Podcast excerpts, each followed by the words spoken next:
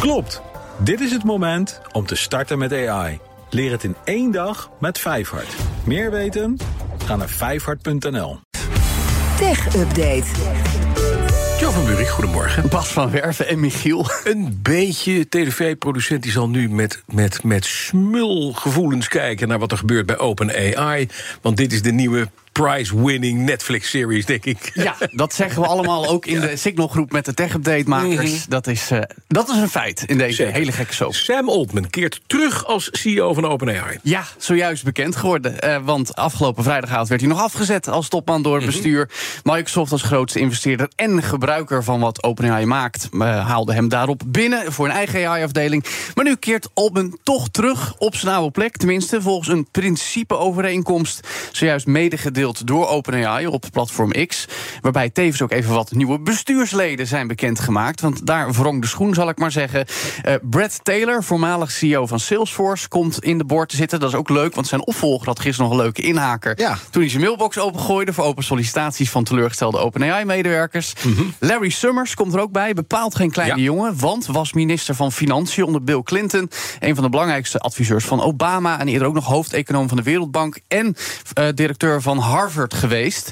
Dus heeft nog wat ervaring, zou ik maar zeggen. Ja. En dan ook eh, bestuurslid Adam D'Angelo, die blijft dan wel... is Ja. CEO van Quora. De twee andere boardmembers die er waren, twee dames, die zijn eruit gegooid. Ja, en Ilya Sutskever, Ja. de chief scientist. En Ook. dat was een beetje degene waar het allemaal om centreerde. Want die had heel erg gepleit voor het ontslag van Altman... maar betuigde later spijt toen hij zag hoe OpenAI totaal zou imploderen. Mhm. Omdat met Altman bijna iedereen van de 700 medewerkers mee wilde naar Microsoft... zoals we gisteren nog vertelden Ja. In deze achtbaanrit. Dat lijkt nu dus allemaal afgewend. De vraag is natuurlijk nog steeds, wat gaat er nu weer gebeuren? De topman eh, van Microsoft, Satya Nadella, had natuurlijk al aangegeven... dat het hem niet uitmaakt of Open nou direct onder hem... of weer bij OpenAI zou Precies, werken. Als ze maar doen wat hij wil. Precies, zijn want- 13 miljard. En eh, voor Ja. de toekomst van Microsoft zou ik maar zeggen. Volgens Axios was Microsoft al druk bezig om een nieuw kantoor voor die nieuwe AI-afdeling in te richten. In het pand bij LinkedIn. Eh, tien minuutjes rijden van OpenAI af, notabene. Eh, ja, gezien de combinatie van investeringen en overeenkomsten, juist ook met andere partijen dan Microsoft, zal dit als oplossing wellicht wat meer stabiliteit brengen.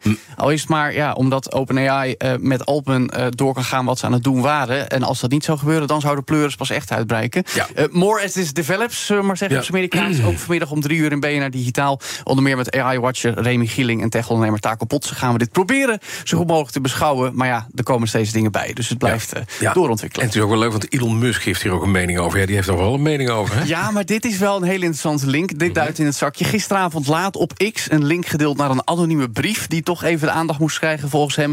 Want daarin werd beschreven hoe Altman mensen uit OpenAI zou hebben gewerkt... de afgelopen tijd om meer ruimte te krijgen voor zijn eigen commerciële agenda. Terwijl OpenAI eh, in de kern een non-profit on- instituut is. Het punt is, we kunnen niet verifiëren van wie die brief komt. Er werd geüpload naar GitHub, wat normaal een platform is om programmeercode te delen. En het Amerikaanse nieuwsmedium Wired heeft vastgesteld... ja, we weten het eigenlijk niet zo goed. Maar Musk zegt, ja, we zouden het moeten onderzoeken... Eh, want het, de board was opgeroepen een breder onderzoek te doen... Ja. naar hoe Altman zich gedroeg. Dus de vraag is of het dan toch verband zou houden... met dat besluit dat afgelopen vrijdag werd genomen. Maar goed, nogmaals, Musk deelde deze brief zeven uur... voor het nieuws dat Altman weer zou terugkeren. Wat ik weet is dat er destijds die bijeenkomst is geweest, die Developer eh, Conference, waar Altman heeft verklaard wat hij allemaal aan commerciële dingen wilde gaan Zeker, doen met ja, nee, OpenAI. dat Nou, is- dat dat- is de reden geweest om die board in eerste instantie te maar als hij daartoe mensen uit het bedrijf zou hebben Ja, gewerkt... ja, precies. Is dat een dan ander een verhaal? verhaal. Maar goed, die link met Musk was een beetje doorgeschemerd... Ja. want hij heeft nog eh, nauwe banden met die Ilya Sutskever... waar we het net over hadden. Die heeft nu ook weer tijd om iets leuks Precies, te die doen. kan nu bij ook weer iets anders gaan doen. Ja, en ja, nogmaals benadrukken, Musk heeft een afkeer van Altman... want ooit zetten ze samen OpenAI op. Dat wilde Musk toen voor zichzelf gaan overnemen.